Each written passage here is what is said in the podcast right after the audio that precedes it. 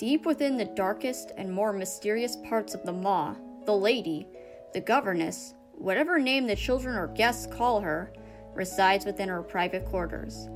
Her jet black hair, that was usually tied up into a bun, was left loose, several stray strands of hair hanging over her shoulders, and a good chunk of it hung over one of her eyes.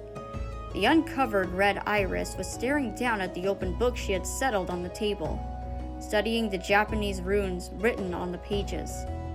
Hmm.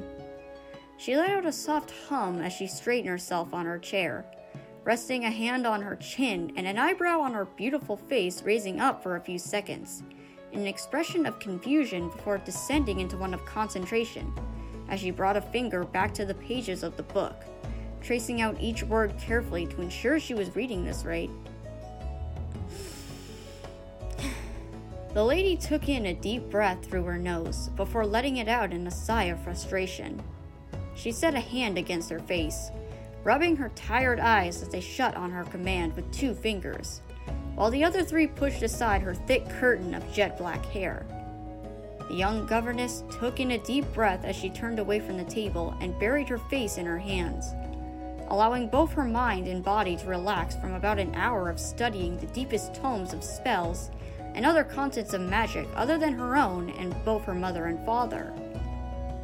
The book wasn't the fully detailed tomes on magic, but the lady knew she had to look everywhere that had some kind of information on magic. She wouldn't find anything on this problem of hers until she searched every inch of her quarters. After two minutes of rest, the lady turned back to her research and flipped back to the beginning, to the table of contents. She ran a finger down each line of text, hoping to find a section that she hadn't read before. The young woman quirked an eyebrow at the page, before frowning and slamming the book shut.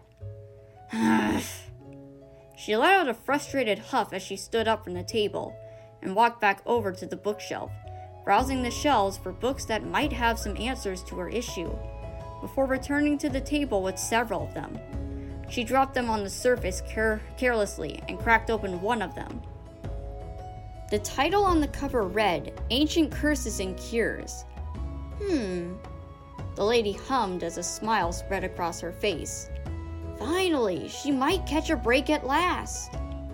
It only took a few seconds for the badass bookworm to stroll through the table of contents to the one she had been searching for all night.